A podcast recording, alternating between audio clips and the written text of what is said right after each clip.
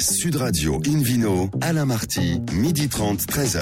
Bonjour à toutes et à tous, ravi de vous retrouver pour ce rendez-vous dominical d'Invino Sud Radio. Nous sommes en public et délocalisés chez le caviste Nicolas. Nous sommes à Paris au 31 Place de la Madeleine. Je rappelle que vous écoutez Sud Radio à Bordeaux par exemple sur 106.00 et qu'on peut se retrouver sur notre page Facebook Invino. Aujourd'hui un menu qui prêche comme d'habitude la consommation modérée et responsable avec euh, l'Alsace. L'Alsace version Pinot Gris, ça c'est super bon. Une question, que veut dire élever un vin? 101 vin culte, le dernier livre de Sébastien Duranviel qui sera parmi nous pour nous en parler. C'est une super idée pour un cadeau de Noël, de Pâques, de tout ça, comme vous voulez. Et puis le vidéo quiz pour gagner un très joli cadeau en jouant sur ilvinoradio.tv. À mes côtés, Florence Corbalan. Elle est là, elle est belle comme un cœur. Florence, bonjour. Bonjour Alain. David Cobol et Philippe Orbrac, vous êtes beaux messieurs aussi. Vous êtes très beaux. Faut qu'il a parité, on m'a dit, euh, donc vous êtes tous beaux. Alors pour commencer cette émission, Bonjour Alain. Invino Sud Radio retrouve Florence Corbalan, sommelière et chanteuse lyrique, pour accueillir un invité, Dominique Forger. Bonjour Dominique. Bonjour. Qu'est-ce que ça signifie, coince, le nom de votre château, là, en, en vieux gascon? Ça veut dire confin en gascon. L'air le confin, en un seul mot, hein. Confin, oui, voilà, coin, c'est au UHINS. Donc, Ah ben. euh, en lisière de, de la ville de Bordeaux au, au Moyen-Âge. Au confin, Florence. Dominique, vous êtes euh, ingénieur agronome. De 99 à 2018, vous dirigez l'unité expérimentale viticole de l'INRA de Bordeaux-Aquitaine. Et depuis 2018, vous êtes euh, directeur opérationnel de Château Coin. L'INRA a développé Coince, des coince. coinces. L'INRA a développé des, des vignobles expérimentaux suivant des missions spécifiques dans trois grandes régions viticoles le Languedoc, l'Alsace et le Bordelais. Alors pourquoi est-ce que l'INRA s'est intéressé au château Coince au point de le racheter? Alors tout d'abord, euh, probablement parce que coin, c'est- c'était et c'est toujours un cru classé de grave depuis 1959.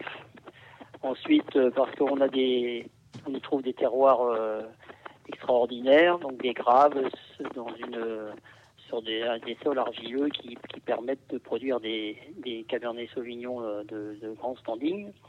Et puis aussi une particularité, c'est des sols argilo-calcaires sur un coteau nord qui regarde la ville de Bordeaux et donc qui eux permettent de, de produire des raisins blancs de Sauvignon exclusivement à Coince, euh, qui produisent de très grands vins, donc qui sont dignes du classement que on doit honorer depuis depuis qu'il l'a acheté en 68.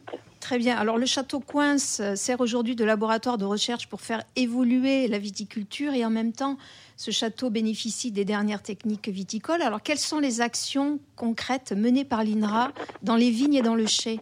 Alors, ben, depuis les années 70, on, on a, on suit une ligne euh, des objectifs qui tendent à diminuer l'impact environnemental de, des activités, à la vigne essentiellement, mais on n'oublie pas le chai aussi. Et donc, euh, des exemples, ça a été euh, dans les années 70 justement la, mise au point de la technique de la confusion sexuelle, donc qui permet euh, de limiter les populations des, papillons qui font les chenilles, qui vont perforer les, les, les raisins et qui obligent les viticulteurs à traiter ensuite. Euh, c'est la création aussi, euh, la mise au point de, techniques culturales qui permettent euh, de limiter l'usage des, des herbicides, de porte-greffes qui permettent d'optimiser le fonctionnement hydrique des, sols, donc que ce soit en milieu calcaire ou, en milieu grave. Enfin bon, toute une série de de, de, de résultats qui, qui vont dans le même sens, limiter l'impact environnemental d'une viticulture de qualité. Alors, Vous êtes donc à la, à la fois euh, un centre de recherche et un centre de production. Vous avez combien d'hectares et combien de cuvées? Et donc on a 36 hectares euh, qui sont aptes à porter de la vigne euh, donc au sein de l'appellation euh, Pessac-Léognan, 10 en blanc Mhm. et 26 en rouge. Et vous êtes classé des deux couleurs ou une seule couleur? Dites-nous. Non, on est Dominique. classé en blanc. Uniquement en blanc. Alors, vous êtes un Uniquement passionné, passionnant, Dominique. C'est un plaisir de vous écouter, même si la communication n'est pas forcément très très bonne. Avant le, le coup de cœur de Florence Corbalan, côté bouteille, ce qui est important aussi, c'est le bouchage des bouteilles. Vous travaillez comment? Alors donc nous on travaille avec les, les bouchons diam. On, on a été le premier cru classé euh, à ma connaissance euh, en Pessac-Léognan à travailler avec ces bouchons diam sur les grands vins. Et donc euh, c'est pour ça a été pour nous une opportunité hein, de faire un bond en avant au niveau euh, de la fiabilité euh, du bouchage euh, Oui. et donc de capacité à produire des, des- à offrir aux consommateurs des, des bouteilles. Qui euh, n'ont pas de problème, quoi. Florence, n'avaient pas de Florence problème, un voilà. coup de cœur? Ah oui, j'ai dégusté la, la cuvée Coince Blanc 2017. Et ce qui saute tout de suite au nez, c'est l'expression aromatique intense du Sauvignon blanc, qui est en majorité. On sent qu'il a une belle fraîcheur avec des notes de pêche, de poire, de fruits de la passion pour le côté gourmand, mais aussi quelques notes de fleurs blanches. C'est un nez vraiment très flatteur. Et quand on le goûte, on est séduit par un équilibre parfait entre une matière dense, ample, et la fraîcheur qui est présente depuis le début et qui n'en finit pas de s'étendre euh, dans le temps avec sa pointe citronnée. C'est un vin effectivement très agréable sur sa jeunesse, mais qui peut vieillir 10 ans sans Ah, problème. quand même, oui, c'est bien là. Il gagnera en rondeur et en gourmandise. Et là, votre millésime coup de cœur, c'est quelle année vous dites 2017. 2017, donc c'est assez récent et vous lui donnez encore 10 ans de potentiel, Ah Florence oui, il- on peut le déguster aujourd'hui en apéritif, mais Oui. on peut l'attendre. L'attendre. Et alors le prix pour terminer Oh, une ça- trentaine d'euros 30 euros. Merci beaucoup Florence et Dominique. Indino sur Radio retrouve David Cobold, le cofondateur de l'Académie des vins et spiritueux, pour tout nous dire sur l'élevage et l'éducation d'un vin. On éduque des enfants, mais aussi un vin, on les Eh élève ben, aussi Oui, et c'est un peu la même chose. Parce que quel est le but d'éduquer de, d'éduquer ou d'élever un enfant? Ben, C'est de le rendre apte à voler de ses propres ailes une fois qu'il aura quitté le nid ou le et, bercail. et- et de les assagir aussi ou pas? Alors, la s'agir pour un enfant, c'est parfois difficile. hein. Ça dépend. Certains sont plus turbulents que, que d'autres. Oui. Et c'est pareil pour le vin. Il y a des vins qui ont besoin d'être sévèrement éduqués, d'autres qu'il faut laisser filer doucement. Et euh, élever, c'est le rendre autonome quelque part. Parce que quand il sort de la cuverie après la fermentation, ça dépend quel vin, évidemment, et quel type de vin. Ben, parfois, il faut le calmer, il faut l'é- l'élever vers la, la vraie vie, vers sa vie indépendante, une fois en bouteille, et puis plus tard dans le verre. Alors, je vais prendre cette phase donc décrit euh, la partie de la vie d'un vin qui sépare la fin de la fermentation de la mise en bouteille, ou plus exactement de la mise en vente. Parce qu'il y a aussi des vins qui sont élevés en bouteille avant la vente, notamment en champagne, mais pas que. J'en parlerai peut-être si j'ai le temps tout à l'heure. Donc, prenons deux, pôles extrêmes. Euh, il y a des vins qui subissent peu ou pas d'élevage. L'exemple type que tout le monde connaît, c'est le Beaujolais Nouveau, euh, ou tous les vins primeurs au nouveau, puisque là, à la fin de la fermentation, le vin est mis dans une cuve pour sédimenter peut-être, filtré ou pas, plus ou moins, avant la mise en bouteille, et puis il est mis en vente, il est déjà sur le marché le troisième jeudi de novembre, or que les vendanges ont eu lieu fin septembre, début octobre. Et David, un Beaujolais nouveau dans 10 ans, ça peut se boire ou pas? Alors, euh, on prend un peu de risque. Ah. Ce n'est pas fait pour ça. Euh, ça n'a pas été élevé. Et derrière, la phase fermentation et surtout macération est plutôt raccourcie. Donc, on n'a pas extrait énormément de matière volontairement pour garder de la fraîcheur, de l'acidité et du fruit. Hein. Le Beaujolais nouveau, c'est surtout par le fruit qu'on le juge. Ça n'a pas cette vocation. Cela dit, euh, malgré ce que beaucoup de gens disent, certains Beaujolais nouveaux, à un an ou deux après, euh, se boivent encore très bien. hein. Euh, chez les bons viticulteurs, bien sûr. Philippe Orbach, vous voulez dire quelque chose? Oui, j'ai- pu expérimenter ça plusieurs fois et même, et même longtemps après. Même plus J'ai longtemps. j'ai sorti des, des, des, des- des Beaujolais villages, alors effectivement nouveaux, dix ans après. Et c'était bien, quoi. C'était remarquable. David? Alors, donc cette phase de- de- d'élevage est parfois contrainte par la législation sur certaines appellations. Je pense à Bandol, où un vin doit être élevé pour 18 mois. Euh, je pense au vin jaune du Jura, où c'est 75 mois. Euh, et ça, ça peut être dans les degrés de certaines appellations. Et en Champagne, évidemment, où il y a un élevage obligatoire, cette fois-ci en bouteille. Euh, 18 mois après la date de, récolte pour un non millésimé et 3 ans minimum pour un, un. Et en général, les bons producteurs doublent facilement ces valeurs-là. Euh, dans les pays du Nouveau Monde, il en va tout autrement parce que les règles sur les appellations dé- décernent euh, uniquement la contrainte géographique. C'est-à-dire qu'un vin de Napa doit provenir de Napa, mais on plante ce qu'on veut et on le produit comme on veut. Après, à vous de, de vous démerder pour le vendre euh, au prix que vous demandez. De vous Sinon- débrouiller, de vous débrouiller, mon cher David Cobol. Euh, Oui, pardon, pour, Oui, pour mes, en français. mes- mes vulgarités En- en- en bon français. Arrêtons l'anglais. Bon français. Alors, euh, donc, ces extrêmes sont, sont, sont assez importants. Je vais prendre un autre cas d'un élevage très long, euh, Vega Sicilia Unico, euh, grand vin de la région de Ribera del Duero en Espagne, dans la, la partie centrale de sud de Navarre et pas très loin de Valladolid. Eh ben, ce vin est élevé partiellement en cuve, partiellement en foudre, partiellement en barrique, partiellement en bouteille et n'est vendu qu'au bout de 10 ans. Donc vous voyez, c'est un enfant qui doit être très très turbulent. Il faut le calmer longtemps, celui-là. Euh, et après, il a une durée de vie parce que bien sûr, cet élevage très lent peut aussi l'inoculer. Euh, c'est un peu comme donner un vaccin à un enfant, c'est lui donner un peu de l'anticorps, enfin un peu de sa maladie. Évidemment pas Pour qu'il combattre ensuite. Pour combattre, pour qu'il développe des anticorps. Et, et le- la maladie en question, c'est l'oxygène. On est tous tués par l'oxygène, le vin compris.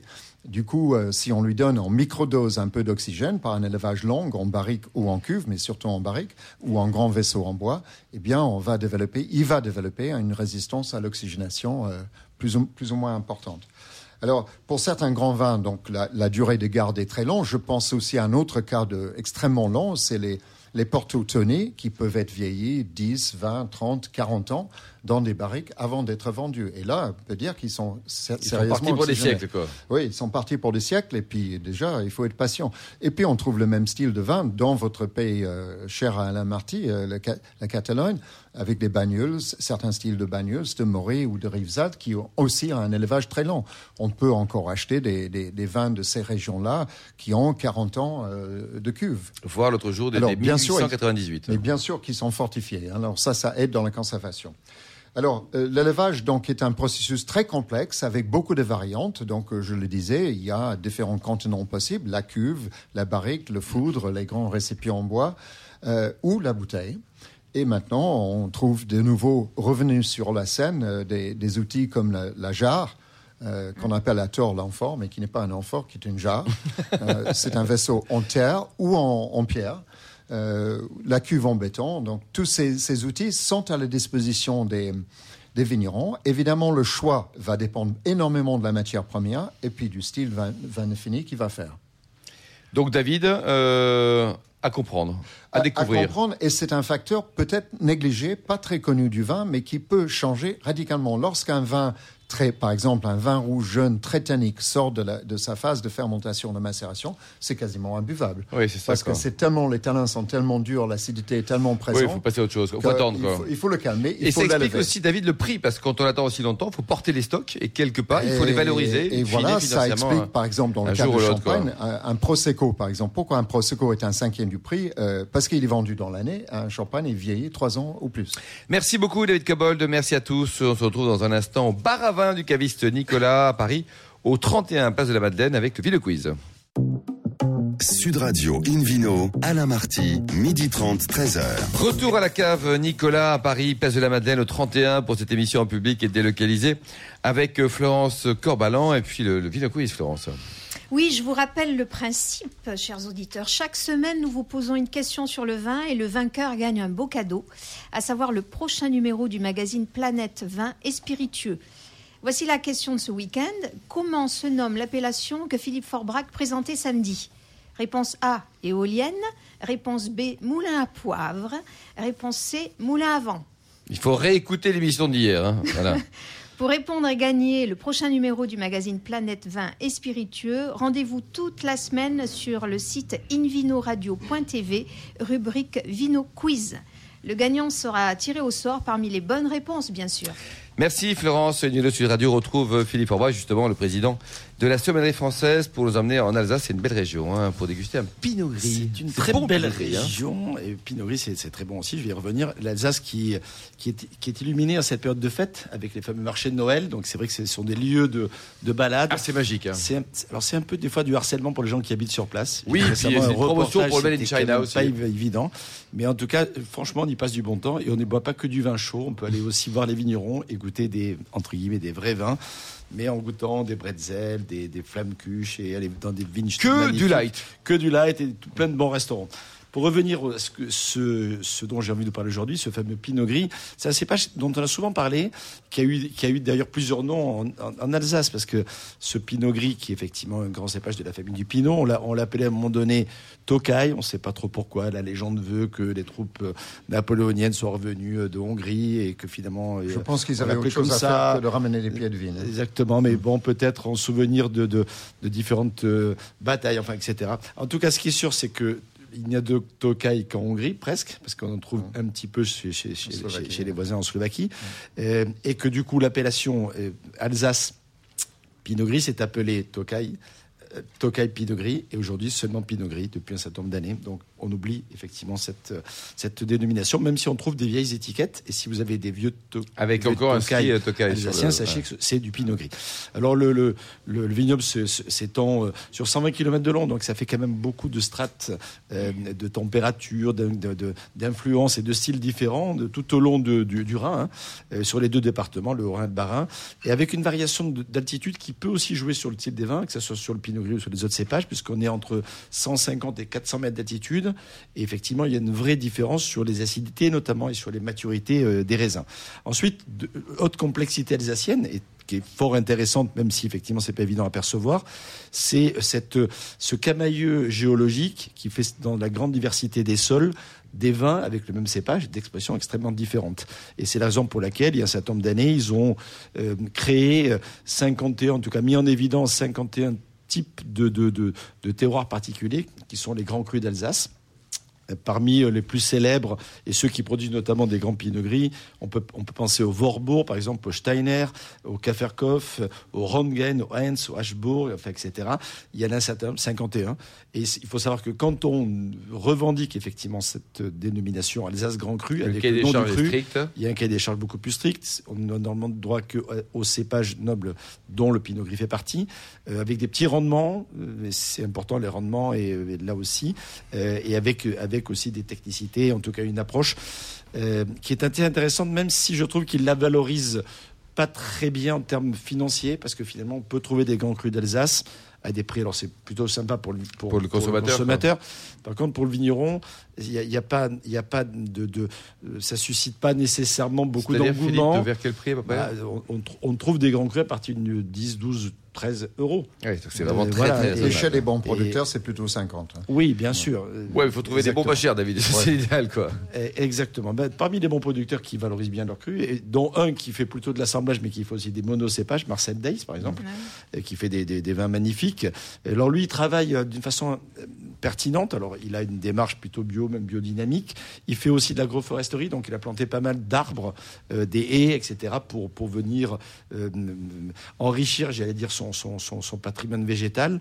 Et notamment, on, on évoque souvent la problématique de- du cuivre, par exemple, dans les sols pour la bio et la biodynamie. En mettant des arbres, on minimise Oui. beaucoup, on divise de Ça moitié absorbe. à peu près, Mm. effectivement, le- la dose nécessaire de cuivre pour pouvoir traiter le- les- les- les- la même surface. Donc ça, c'est plutôt bien. Il fait des, il fait des pinots gris, ce qui n'est pas évident en Alsace, parce que l'autre problématique de l'Alsace aussi, euh, c'est tout, tout ça est très simple, hein, c'est qu'on a à la fois des, des- des vins secs, très secs, souvent avec un peu de sucre résiduel, et parfois avec beaucoup de sucre résiduel. Et même si on n'a pas marqué vendange tardive, où là on s'attend effectivement à une sucrosité, voire sélection de Grenoble avec beaucoup de sucrosité, on peut avoir effectivement cette variante-là, et ça, c'est pas simple. Je David crois que Philippe, il y a une nouvelle législation qui va rentrer en vigueur l'année prochaine qui va dicter, euh, une obligée de mettre si c'est sec ou pas Ça sec. paraît sur normal, David. hein. Ce Ça- qui, il était grand temps. Ça ouais. donne de la visibilité. Ils ont essayé il y a quelques années avec une échelle de, de, Ouais. de sucrosité Mais tout de, le monde ne l'utilisait de pas. 0 à 9. Mm. Donc 0, c'était zéro sucre. Oui, alors ça neuf, quoi, c'était 0 très 0, sucré. c'est beaucoup ou pas? Assez Non, zéro, c'était c'était Oui. sec sec. Et 9, on était proche d'une vendange tardive. Quelques vignerons peut-être. David, euh, Philippe? Alors j'ai cité déjà euh. Dace, Oui. Hugel par exemple avec Vir qui fait partie aussi des, des belles, belles familles, euh, euh, Doft au Moulin, c'est très intéressant également. Belle maison aussi. parmi, parmi les maisons. Euh, euh, Schmitz, qui, alors il y a beaucoup de Schmitz euh, en Alsace, mais Oui, c'est François Dupont, Schmitz, euh, oui. auquel je, je- François je- Schmitz, ma- oui, François qui fait des, des pinots gris magnifiques. Euh, le, sur, sur le, sur le cercle de Vorbourg, euh, René Muret. Euh, qui fait des pinots gris aussi que, que, Et des que- pinots que noirs. j'aime beaucoup. Oui, exactement. Et des- Parfois sous le nom de- Pas- du domaine que. Clos Saint-Landelin. le clos Saint-Andin qui est pour le coup un clos particulier. Mm. Euh, et ce sont des vrais vins de gastronomie puisqu'on est en pleine fête là.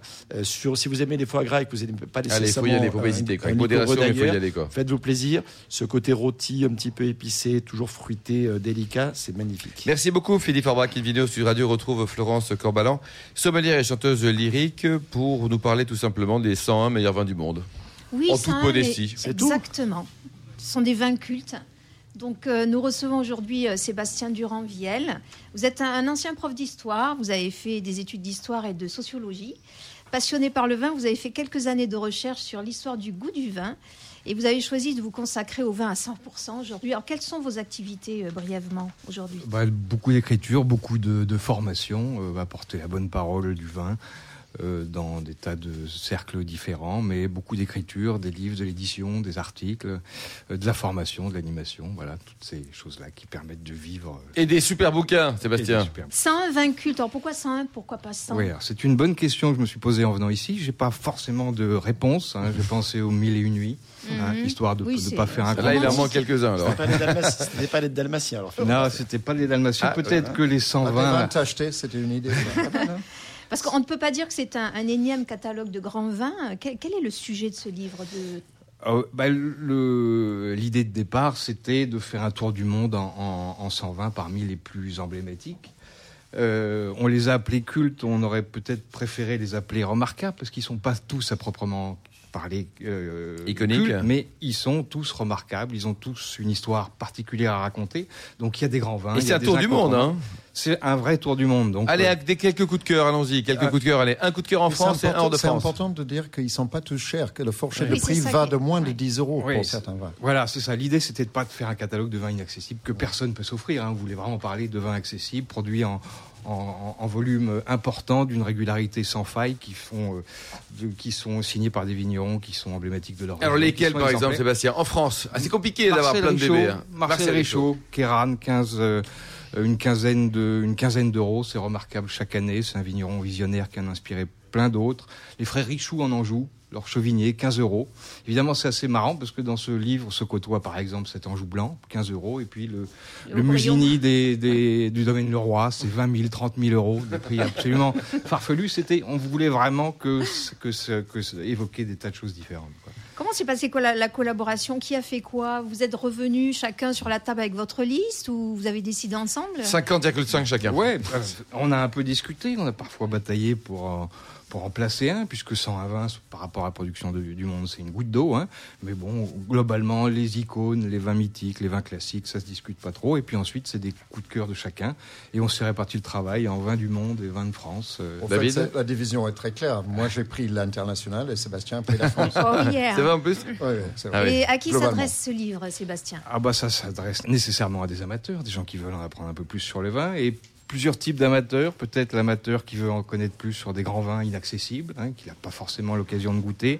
Ça peut être des euh, amateurs voyageurs qui sont curieux des vins du monde, parce qu'on voyage pas mal. hein. On passe des, au plateau des Andes, euh, aux plaines de la Béca, en passant par les montagnes du sud de la Nouvelle-Zélande. Donc euh, on évoque des paysages. Ça peut être aussi des amateurs euh, en quête de petites pépites, parce que j'insiste là-dessus, hein, dans ce vin, il y a Il y a des bons plans mal- aussi. quoi. il y a des bons plans. Est-ce qu'il y a du rosé? Il y a du rosé. Ah, parce que là, ça- Il y a du la rosé. réponse pas négative, Voilà. on n'est pas surpris. C'était pas moi. hein. Non, non, je confirme que c'était pas David. On a, voilà, ça fait partie des, des producteurs. Donc, on- Et est-ce qu'il y a des bulles.